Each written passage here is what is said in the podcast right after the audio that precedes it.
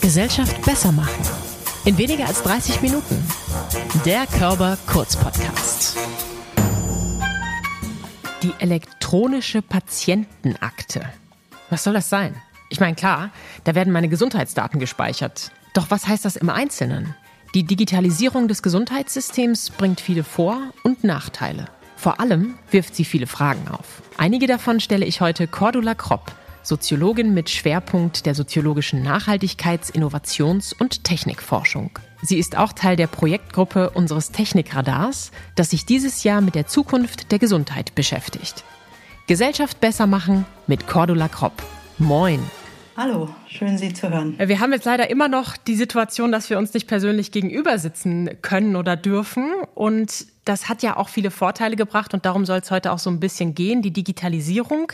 Allerdings jetzt nicht im medialen Sinne, sondern viel, viel stärker für das Gesundheitssystem oder auf das Gesundheitssystem bezogen.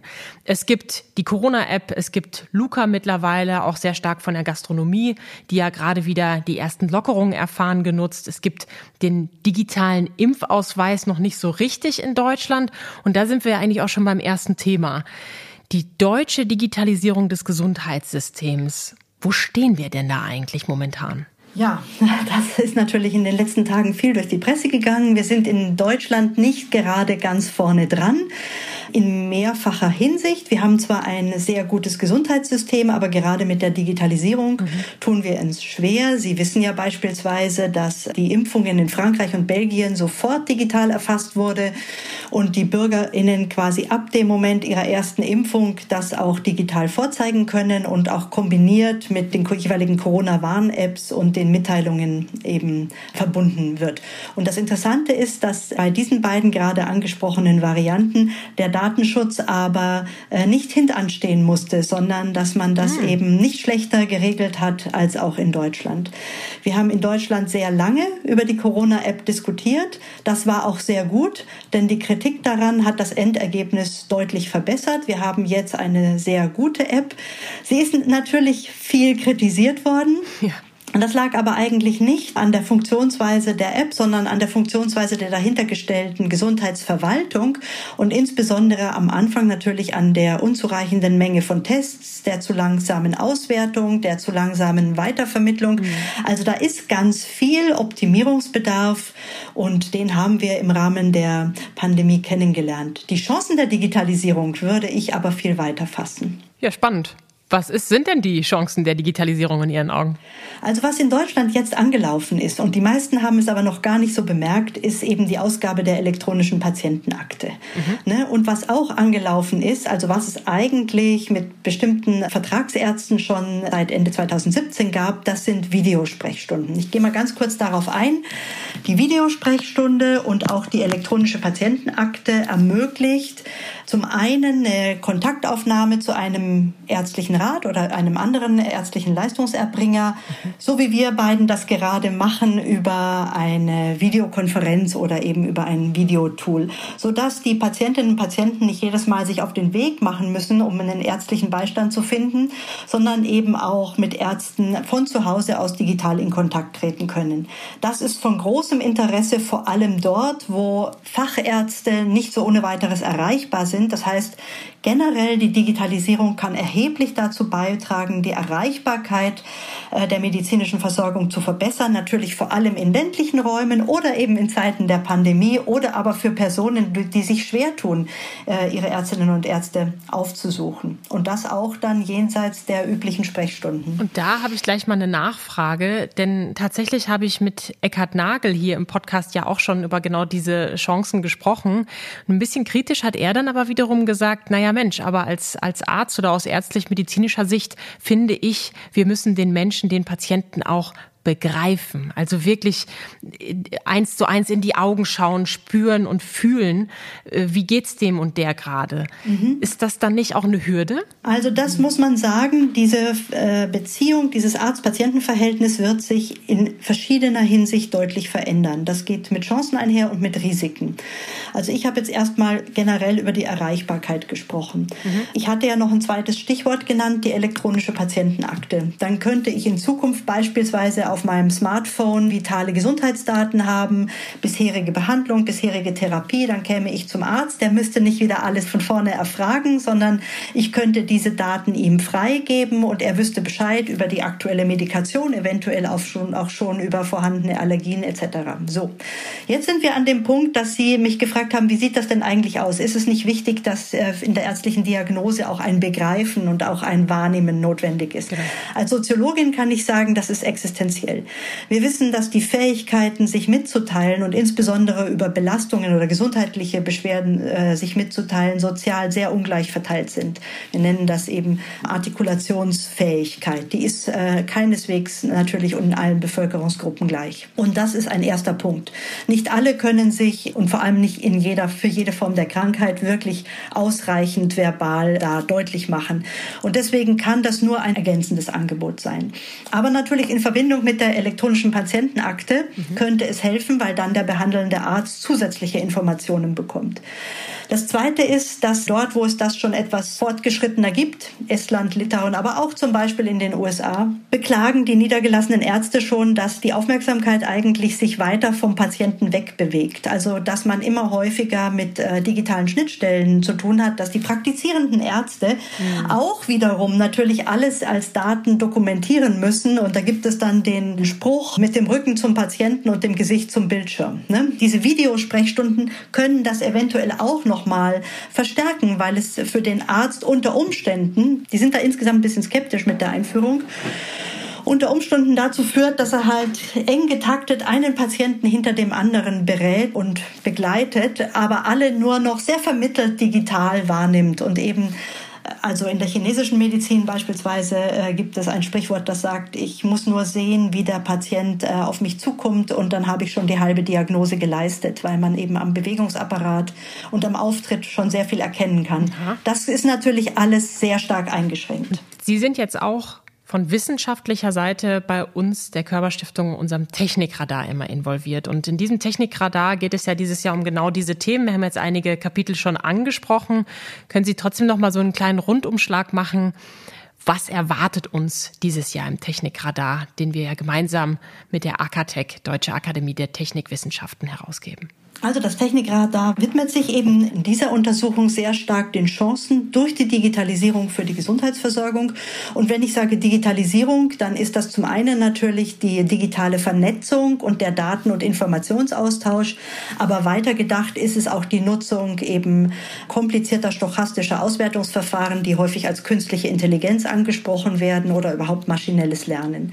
Das heißt, auch der Wunsch auf der Datenbasis und vor allem auf einer integrierten Datenbasis. Stellen Sie sich vor, Sie haben diese elektronische Patientenakte. Außerdem haben Sie Kontakte über Videosprechstunden gehabt. Sie nutzen eventuell eine digitale Gesundheitsanwendung, beispielsweise als Diabetikerin, in der Sie Ihre Zuckerwerte dokumentieren, auch kontrollieren, also in gewisser Weise und mit Ihrer Bewegung und Ihrer Ernährung abpassen. Sie könnten eventuell auch eine personalisierte Therapie in Anspruch nehmen, die wirklich so weit geht, äh, dass Sie Ihre ganz individuellen Gegebenheiten der Lebensführung Ernährung, aber auch bis hin zur Gendiagnostik berücksichtigt sozusagen. Also wirklich ihren individuellen Genophentyp äh, mit berücksichtigt, um eine Therapie äh, angeboten zu bekommen, die jetzt nicht eine Therapie für alle ist, sondern sehr stark, das Stichwort ist hier personalisierte Medizin oder Precision Medicine, die wirklich sehr genau auf sie persönlich personalisiert ist. Es gibt dabei auch viele Risiken, die will ich jetzt hier nicht unterschlagen. Im Moment sprechen wir, worum geht es und wo liegen die Chancen. Ja, und dann würde ich sagen, die Chancen sind, wie wir das vorhin mal gerade gesagt haben, eine verbesserte Erreichbarkeit, mhm. ein Austausch der Gesundheitsinformationen, dass mir nicht der eine Facharzt wieder das gleiche allergieauslösende Medikament verschreibt, das ich beim anderen schon bekommen hatte, eine individuelle Fähigkeit, meine Gesundheit zu beobachten über solche digitalen Anwendungen, eine passgenaue Therapie, beispielsweise über personalisierte Medizin und auch gänzlich neue Gesundheitsangebote, vor allem im digitalen Raum zur Information, zur Selbsterkennung beispielsweise von Hautkrebs oder Hautveränderungen und natürlich eine verbesserte Effizienz. Das ist sozusagen die Palette der Versprechungen. Und jetzt müssen wir als Bevölkerung, und das ist auch unser Ziel im Technikradar, schauen, was sind denn die gewünschten Verbesserungen und was sind aber eventuell die Veränderungen, die wir später bedauern werden, also die nicht intendierten Folgen mhm. einer solchen äh, Digitalisierung des Gesundheitswesens. Ich finde es schön, wie Sie das so gegenüberstellen. Natürlich kommt mir als Psychologin jetzt auch eine Verfügbarkeit von möglichen Unterstützungsangeboten digitaler Natur. Ich habe das zum Beispiel öfter jetzt bei Angstpatientinnen auch gehört, die ja gar nicht in der Lage sind. Ne? Sie haben gerade vom, vom Land gesprochen, aber Menschen, die einfach gar nicht in der Lage sind, eine Arztpraxis aufzusuchen und da eine Stunde zu sitzen, die haben dann über solche digitalen Lösungen vielleicht eine Möglichkeit, sich da auch eine Versorgung in die Wohnung zu holen, zu jedem Zeitpunkt vor allem. Ne? Also eine Therapiestunde, die habe ich ja nur dann, wenn sie vereinbart ist. Ähm, aber Sie haben es gerade schon gut eingeleitet, es gibt eben auch diese andere Seite. Und wenn ich höre personalisierte Angebote und Daten, hu, dann kommt bei mir sofort der Alarm in Richtung Datenschutz. Was ist denn sonst noch so die andere Seite? Ja, genau. Der Datenschutz ist ein sehr kompliziertes Problem, das man jetzt auch nicht so mit zwei, drei Sätzen erledigen kann. Man muss erstmal sagen, das eine ist, dass man natürlich eine Infrastruktur schafft, die Telematik-Gesundheitsinfrastruktur, die also einen hohen Datenschutz gewährleistet und sehr sorgsam damit umgeht, welche Daten wie geteilt werden. Wir haben in den letzten Wochen mehrfach erlebt, dass es trotz eines gewünschten sorgfältigen Umgangs, zuletzt in Irland, aber auch in Finnland, zu Datenlecks gekommen ist. Gerade im oh. psychotherapeutischen Bereich ist das schon mehrfach passiert. Ne? Also, dass dann doch zumindest zeitweise absolut personenbezogene Informationen im Internet freigestellt werden. Teilweise aufgrund von Fehlern oder einer mangelnden Interoperabilität der Leute, die da zusammenarbeiten. Teilweise natürlich als Ergebnis des sogenannten Cyberhackings. Ich habe letzte Woche an einer Konferenz in Österreich zu dem Thema teilgenommen und bin dort aufgeklärt worden, dass es eigentlich falsch ist, von Cyberhacking zu sprechen, sondern zu sagen, dass wir uns in einem Cyberwar befinden, also dass permanent große Gruppen daran arbeiten, genau diese Daten zu erschließen, die eben auch einen sehr hohen kommerziellen Wert haben. Also wenn man Therapiestunden verfolgen kann und auswerten, taggen und dann automatisiert auswerten, kann man natürlich auch Bots entwickeln, die so eine Psychotherapie, ich sage jetzt mal einfach simulieren. Also da steht dann kein Mensch mehr dahinter, aber die ähnliche Sätze formulieren können und das kann man vermarkten. Und das ist der also Punkt. Das heißt, also ich würde den Satz gerne noch zu Ende machen. Das ist der Punkt.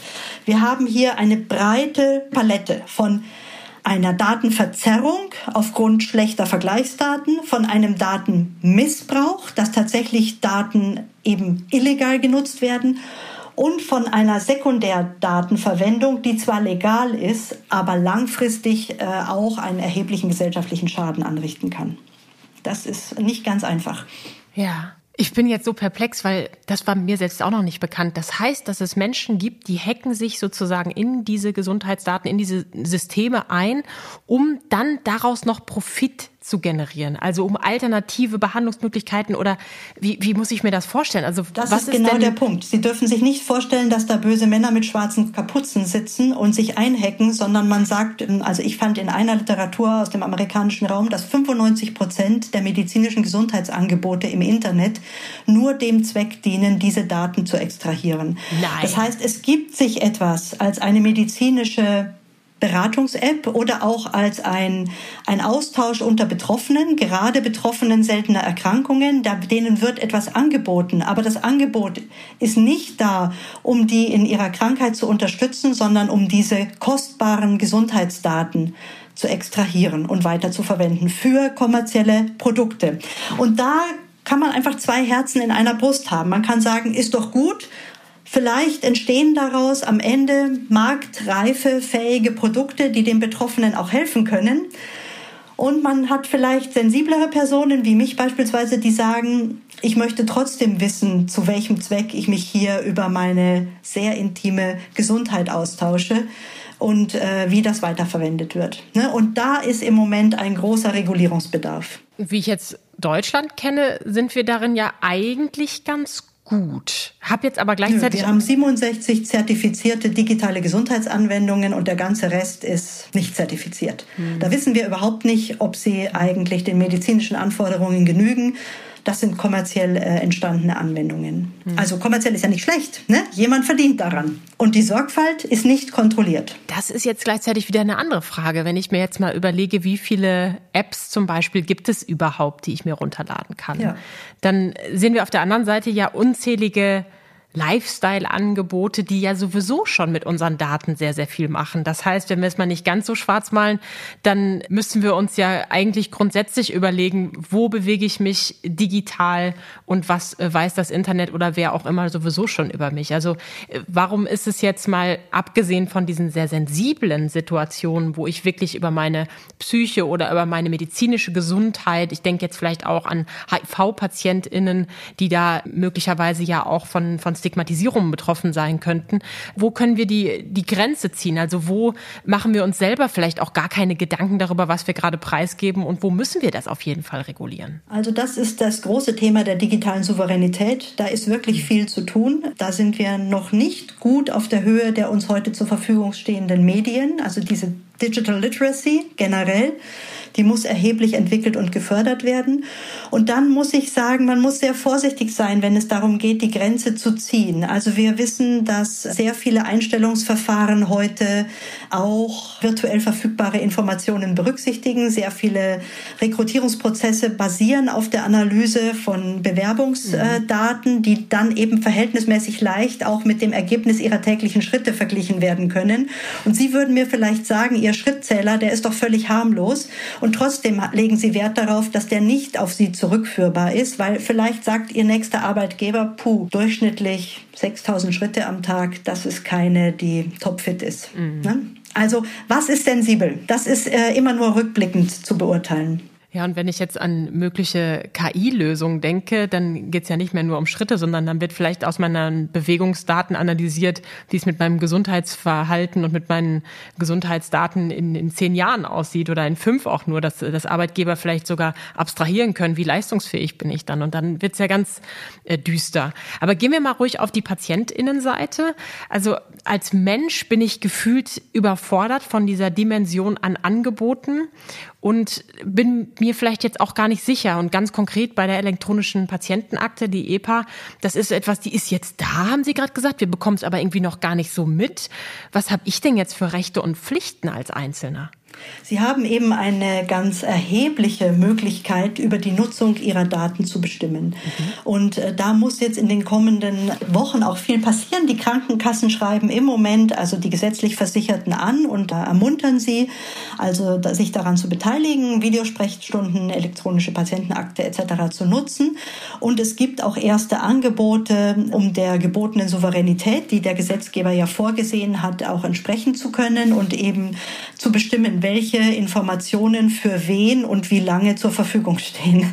Aber indem ich das sage und Sie und ich noch beide nicht solche Informationen freigegeben und vor allem, das ist ja der viel kompliziertere Prozess, auch aus der Freigabe wieder herausgenommen haben, ist schwer abzuschätzen, wem wir das in der Bevölkerung zutrauen. Und vor allem, mhm. es gibt da komplizierte Konstellationen. Schalten Eltern für ihre Kinder frei? Ab wann schalten sie nicht mehr für ihre Kinder frei? Wie ist es, wenn mein Partner oder meine Partnerin, aber in meinem Fall mein Partner, ähm, sozusagen in Behandlung ist äh, und eigentlich von mir im, im Krankenzustand von mir erwartet, sorgsam mit seinen Daten umzugehen etc. Also da tun sich ja ganz viele neue ähm, Möglichkeiten auf, die wir gesellschaftlich überhaupt erst erlernen müssen. Ne?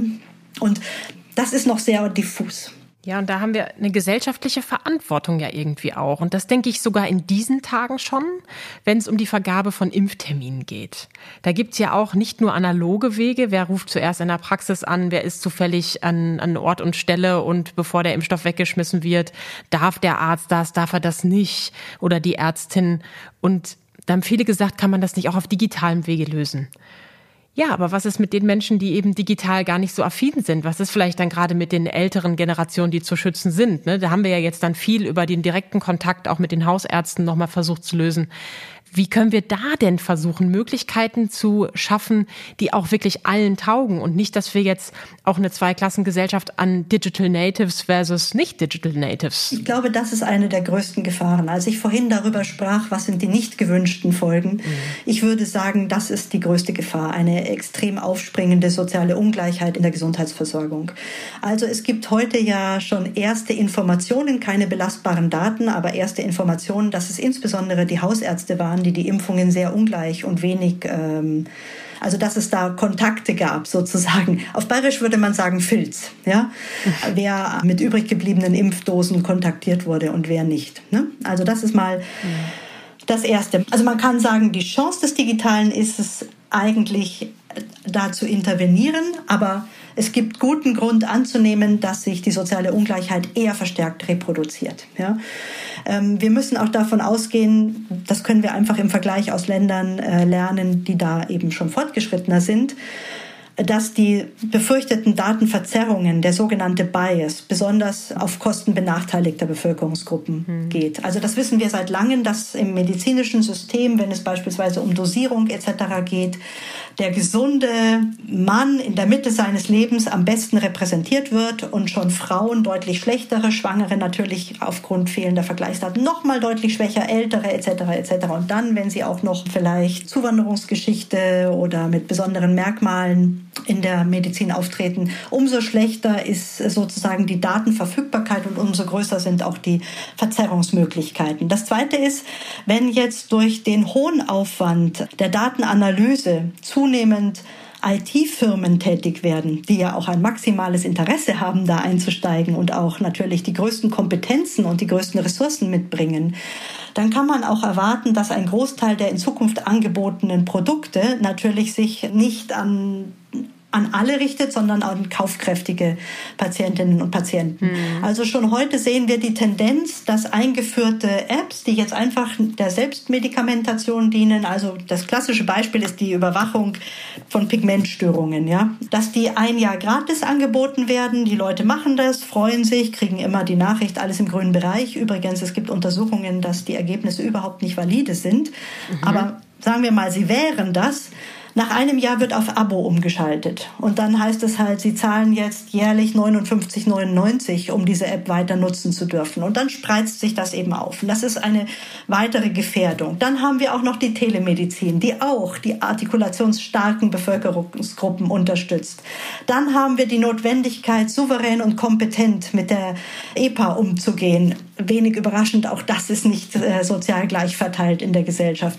Und dann haben wir noch die Angebote personalisierter Medizin, die auch wieder davon abhängig sind, dass sie auch sicherstellen können, wie Sie das zu Beginn gesagt haben, dass eine menschliche Beratung äh, ausreichend Raum bekommt. Und auch da gibt es Analysen, die zum Beispiel zeigen, dass die Aufenthaltsdauer im Sprechzimmer schon jetzt ungleich ist. Und die Courage einzufordern, wieso ist denn das die für mich beste Therapie? Und ich habe mich da erkundigt und können Sie mir diese Daten erläutern? Weil das ist, was zukünftig sehr viel stärker die Rolle von Ärztinnen und Ärzten sein wird, dass sie eben auch die Ergebnisse vermitteln müssen. Die Ergebnisse, die aus, den, aus der Medizintechnik kommen, aus der Therapie, die aus der Selbstbeobachtung kommen und so fort. Und an all diesen Ecken und Enden ist zu befürchten, dass es ja, zu Ungleichheiten kommt und bestehende verschärft. Ja, und ich habe vorhin ja auch dieses Beispiel äh, von der Therapie, die jederzeit verfügbar ist oder des therapeutischen Angebotes gegeben. Das hat natürlich auf der anderen Seite auch das Problem, dass dieser innere Schweinehund, den ich dann selber überwinden muss, den muss ich dann erstmal überwinden. Der ist natürlich oft auch sehr groß, während wenn ich einen therapeutischen Termin habe, die Hürde und der Charme, der damit verbunden ist, diesen abzusagen, natürlich auch viel größer ist. Wenn reale Menschen mich sehen, dann äh, können die auch mal nachfragen, warum ich denn nicht erschienen bin. Das macht natürlich ein digitales Programm maximal digital und das ist äh, natürlich leichter mal eben auszublenden als eine Person, die da nachfragen will. Naja, aber wenn Sie wirklich jetzt, also ich, ich mache jetzt mal einfach Utopie, wenn Sie jetzt wirklich hm. optimal vernetzt sind, dann kriegen Sie auf Ihr Fitnessarmband ein Signal, äh, jetzt wäre es mal wieder Zeit, im Sinne ihrer psychotherapeutischen Behandlung ein kurzes State-of-the-Art-Gespräch zu führen oder so. Ne? Und das ist, glaube ich, ja, und der Arzt kriegt das auch dass sie sich jetzt schon so und so lange nicht gemeldet haben. Mhm. Ich habe heute zum Beispiel einen Arzttermin, weil ich schon sehr lange nicht mehr in der Vorsorge war. Aha. Meine Ärztin hat mir geschrieben. Auf Papier. Das ist natürlich spannend, wenn Sie das so vernetzen, dass auch der, der Arzt, die Ärztin das sieht, dann können die natürlich wieder intervenieren. Das kann natürlich helfen. Auch da ist aber auch wieder die Frage, welche Programme, welche digitalen Unterstützungsangebote sollen jetzt in die Arztpraxen rein? Die müssen das Ganze ja auch wieder überprüfen. Das ist ja auch nochmal so ein ganzer bürokratischer Aufwand. Und ich glaube, die haben nicht nur in diesen Tagen ja eigentlich genügend andere Sachen zu tun, oder? Die Ärzte und Ärztinnen sind am skeptischsten, weil die müssen jetzt in ihrer Praxis natürlich die digitale digitale Infrastruktur herstellen, um diesen sicheren Datenumgang zu gewährleisten, um alles entsprechend zu dokumentieren von der Blutdruckmessung über das ja, Anamnesegespräch bis hin, was sie denn den Patienten mitgegeben haben, was sie für die Reha vorschlagen, weil ist einmal dieses Instrument im Raum, ist natürlich auch der Anspruch, dass ich damit in die Apotheke gehe und sage, hier schauen Sie, das ist mein Rezept mhm. und dann gehe ich zu der Physiotherapeutin und sage hier, das war meine Diagnose, das wird empfohlen. Also das ist ja der Anspruch. Und die niedergelassenen Ärzte und die Behandler also die Leistungserbringer in den Krankenhäusern, die stehen nun wirklich vor der Herausforderung, das umzusetzen. Das ist kostenintensiv und auch zeitintensiv in der Einarbeitung. Und ähm, in unseren Stakeholder-Gesprächen haben uns manche klipp und klar gesagt, dass äh, sie ein Alter erreicht hätten, wo sie dann ihre Praxis aufgeben. Also der Sprung erscheint aus ärztlicher Sicht auch so enorm, mhm. dass er wirklich von vielen gefürchtet wird. Und an der Stelle frage ich mich nochmal, haben Sie noch darüber hinaus für sich ein Ergebnis aus dem Technikradar, wo Sie sagen würden, ja, das ist für mich jetzt besonders überraschend oder das ist für mich nachhaltig nochmal zum, zum Denken irgendwie geblieben? Gibt es etwas, was Sie uns noch mitteilen möchten, wo Sie sagen, das ist so Ihr Ding aus der ganzen Untersuchung? Drei Dinge. Also das eine ist, ah, okay. dass mir nicht klar war, bis ich diese Untersuchung gemacht habe, welchen Umfang der sogenannte Sekundärnutzen hat. Also die Datenanalyse, die nicht unmittelbar auf Therapie zielt. Das ist, muss man einfach ganz klar sagen. Und da ist natürlich der E-Health-Bereich, der unterscheidet sich da einfach nicht von allen anderen Bereichen. Das muss man sich klar machen. Wir haben immer die Idee, die Gesundheitsversorgung, und das ist eine deutsche Idee, aber digitale Infrastrukturen sind eben niemals national. Wir haben immer die Idee, die Gesundheitsversorgung, das ist was, was vor allem auf das Patientenwohl gerichtet ist. Mhm. Und da wird sich was verändern. Das zweite ist, das Arzt-Patienten-Verhältnis wird sich ändern. Die Patienten sind wirklich empowered, selber mehr Vorsorge zu machen, sich immer besser zu informieren, sich selbst zu beobachten, bis hin vielleicht in den kritischen Bereich der Selbstoptimierung und der schon krankhaften Selbstbeobachtung. Und wir wissen ja, es gibt schon jede Menge Krankheiten, die auf eine perfekte Ernährung etc. zielen. Also das kann natürlich auch verstärkt werden. Aber mhm. die, die Patienten gewinnen, auch die Patientenverbände gewinnen eventuell auch durch den Datenaustausch. Für die Ärzte und die anderen Leistungserbringer verändert sich das Verhältnis. Sie stehen da jetzt immer so halb aufgeklärten oder sagen wir mal mit Daten versorgten Patientinnen und Patienten gegenüber und müssen sehr viel mehr Einordnungs, also wir sprechen davon Information Broker, ja. Mhm. Die werden nicht mehr so als Autorität angesehen, sondern eher als Interpreten, als ähm, die eben mit diesen Daten umzugehen müssen. Und das Dritte ist, und das ist vielleicht auch interessant, eine ganz andere Ebene. Wir haben wieder eine Medienanalyse gemacht und haben uns angeschaut, wie in drei großen äh, Massenmedien über diese digitalen Innovationen in der Gesundheitsversorgung berichtet wird. Und wir haben jetzt zum zweiten Mal, nachdem wir das schon für die Bioökonomie gemacht haben, festgestellt, dass wir eine unglaublich chancen zentrierte mediale Darstellung haben, also einen sehr optimistischen Mediendiskurs, der vor allem die Chancen und die Möglichkeiten darstellt und den Risiken, anders als viele das erwartet hatten, eher geringen Raum einräumt. Und das ist auch interessant, weil mir vorher viele gesagt haben, ja, ja, aber die Medien, die sind da ganz kritisch. Also das können wir nicht bestätigen, überhaupt nicht. Und das war schon bei der Bioökonomie so. Im Gegenteil, da hatten wir manchmal den Eindruck, dass die relevanten Unternehmen den Journalistinnen und Journalisten das in die Feder diktiert haben. Ob sich die chancenzentrierte mediale Darstellung auch in der Meinung der deutschen Bevölkerung spiegelt oder ob wir kritischer auf das Thema schauen, werden wir im nächsten Jahr erfahren. Das Technikradar 2022 widmet sich einer umfangreichen Befragung der deutschen Bevölkerung. Was die Akteure des Gesundheitssystems von der Digitalisierung erwarten, lest ihr im aktuellen Technikradar, das ihr jetzt über den Link in den Show Notes runterladen könnt. Vielen Dank für erste Einblicke. Cordula Kropp.